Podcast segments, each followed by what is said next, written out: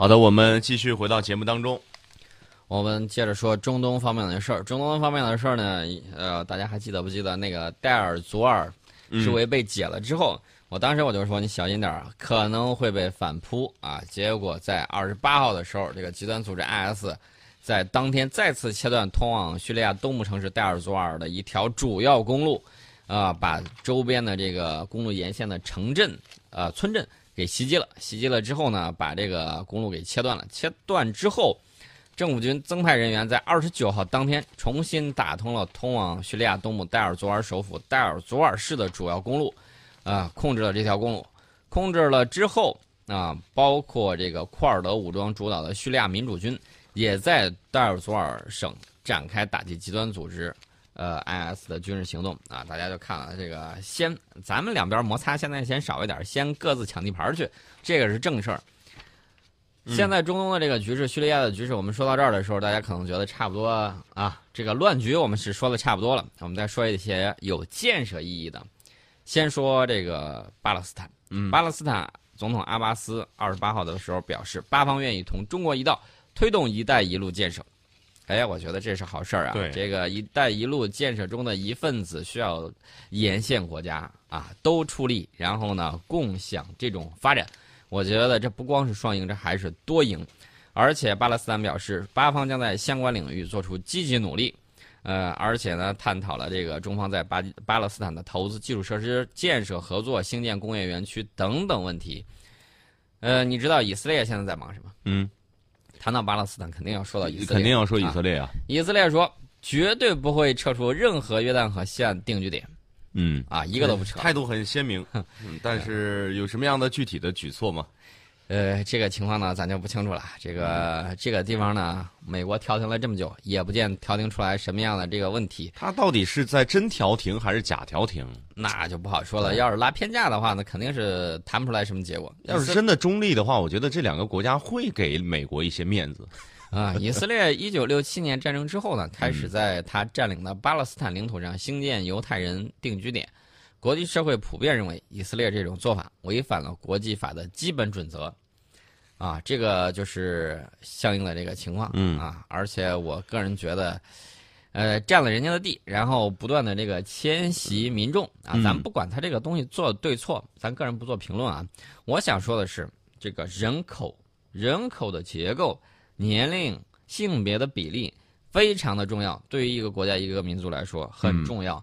所以说呢，我们以后再考虑到这个世界各地这种人口的这种政策的问题的时候，一定要注意考虑到相应的这个情况。顺便说一下这个俄罗斯这两天正跟美国掐得不亦乐乎啊！前一段时间大家就这个中段反导条约的问题不是中段反导条约，是这个中程弹道导弹这个条约的这个问题呢，两边这个你来我往唇枪舌战了一番。其实呢，他俩还有一个条约叫开放天空条约。什么叫开放天空条约呢？就是你来我这儿派飞机来我这儿侦察，我也派飞机去你那儿侦察，咱俩是一种互相原来的时候就是互相交底儿，我信任你，你也信任我。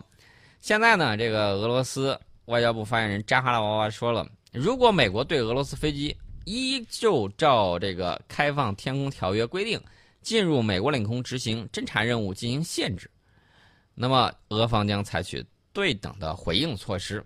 这话说的这个不软不硬但是绵里藏针。什么呢？就是因为最近一段时间有媒体报道，美国将采取限制措施，限制俄方飞机在美国领空执行上述条约框架下的侦察行动。然后扎哈罗娃对此进行了回应，说如果报道属实，俄方将重新评估开放天空条约，并且采取对等的回应措施。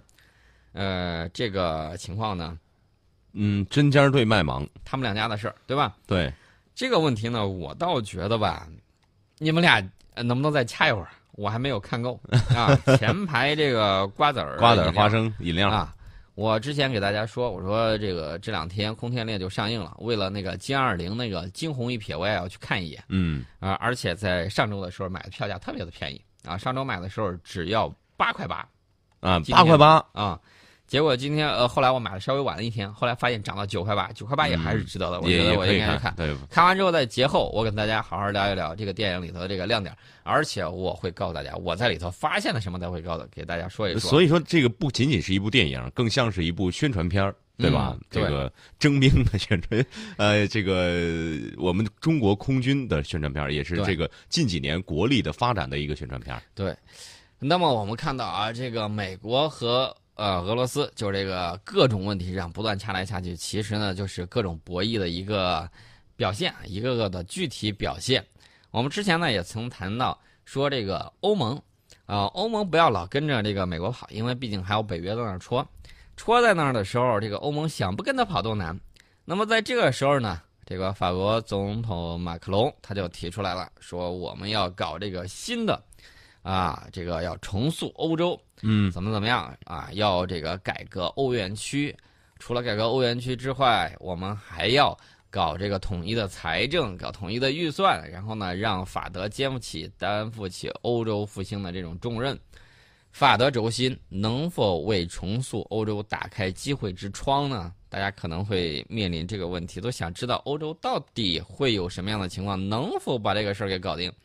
28号晚上有一个闭门晚宴啊，关起门来大家在这儿唠家常啊，唠欧盟自己的家务事儿。这个闭门晚宴时间是3个小时啊，与会的是欧盟成员国的领导人，主要围绕的就是法国总统马克龙日前提出的重塑欧洲计划啊，进行了深入的这种讨论。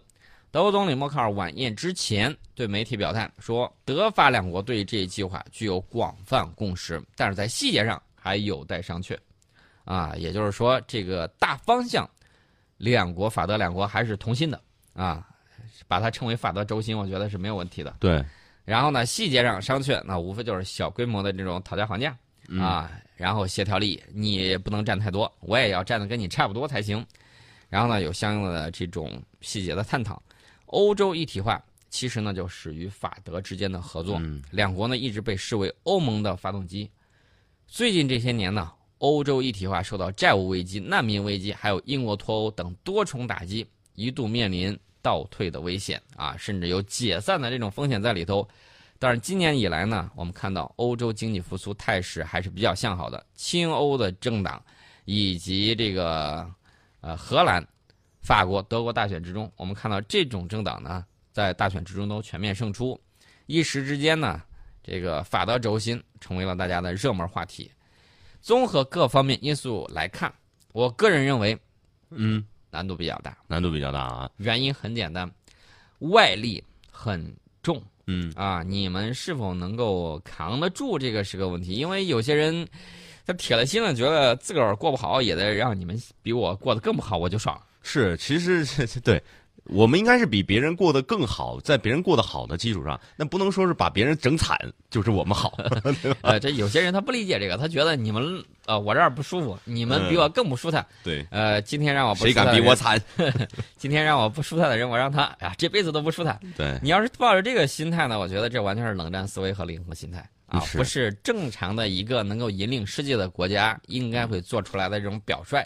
所以说呢，这个世界未来的这个领导啊，该谁去领导？我觉得公道自在人心。对，公道自在人心，大家有目共睹。所以我们还说啊，不是说急着去领导世界或者引领世界，做好我们自己该做的事儿就对了，对吧？100年之后还不知道什么样呢啊。我现在想问一个问题，就是你说欧盟这边开这么多会，英国是一个什么心态？英国的心态还是很有意思的。你比如说这个英国有一个智库啊，叫龙舟精训。这龙舟这个不知道是怎么翻译的啊？端午节出生的，他是这个龙翔9天的龙，七大洲的洲，所以这个他有一个首席经济学家啊，《资本主义4.0》一书的作者叫卡列茨基，他就写了一篇文章，他说欧盟改革想要取得突破，唯一可行方法就是通过采取双轨或同心圆的模式，即中心是一个更为政治一体化的欧元区。外围呢是一个松散的非欧元国家经济联盟，但是这样的双轨欧洲呢，只有在特定条件下才能推进。默克尔能够战胜想脱离单一货币的德国民族主义者，马克龙能说服布鲁塞尔的想要所有成员加入欧元区的一体化狂热分子，他这个潜台词意思就是你俩都挺难的，这个事儿不容易做到，所以就是现在只停留在理论方面，对吧？概念体制。我给大家说一说他们细节上的这个怎么说呢？这个叫分歧也好，或者说有一些这个各有各自的这种小矛盾啊、小揪心啊、小心眼儿也罢，你怎么说都行。我们在这个广告之后跟大家分析一下，这个德国为什么不太同意法国的一些观点。继续回到节目当中。我们接着说这个法国和德国，哎呀，德国也有这个力不从心的地方，什么原因呢？就是这个大选结束之后呢，德国政坛发生了一系列的这种改变。我们看到默大婶的这个支持率是明显下降，主要问题我觉得基本上跟这个，难民问题是有直接关系的，一定的啊。支持率下降的时候就导致什么呢？在推动欧元区改革上略显力不从心。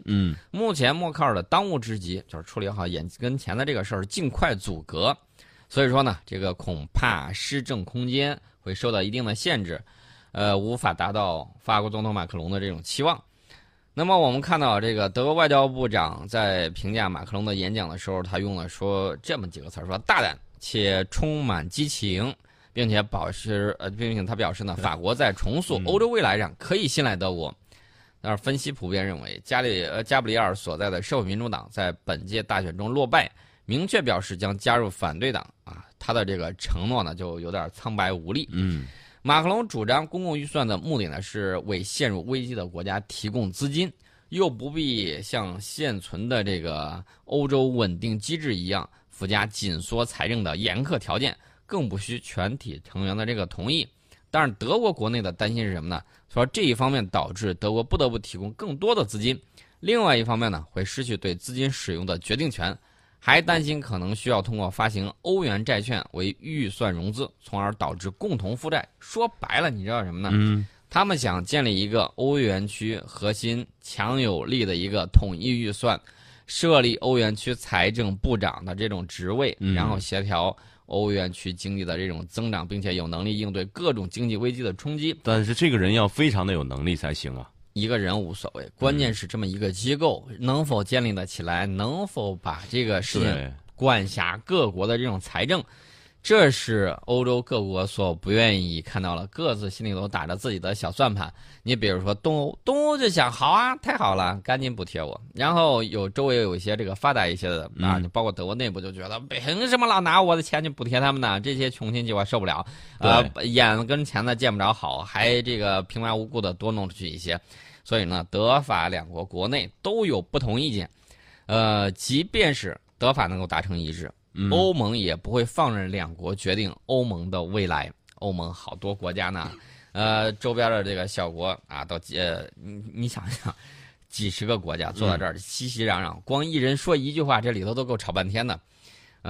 这个事儿呢，我觉得还是再等等看吧。欧盟委员会的主席容克曾经建议由欧盟委员会的副主席担任欧元区财长，他显然不想在这一问题上丧失主导权。我们看到这个德法还在为这个欧盟的事情操碎了心，但是德法巨头呢，最近要合并铁路业务。说到这个铁路业务，我倒是想多说一句话。我前两天给一个德国的朋友打电话，之前他在法国小城尼斯，我的一个朋友，我就说我在德国发现了个什么东西，然后你要不有时间的时候帮我去看一下，拍照。你知道他说什么？他说你那儿要有照片的话，你就那个什么。你就这个有的时候你就不用来回看了，能够快递的话，尽可能的我就不坐火车过去了。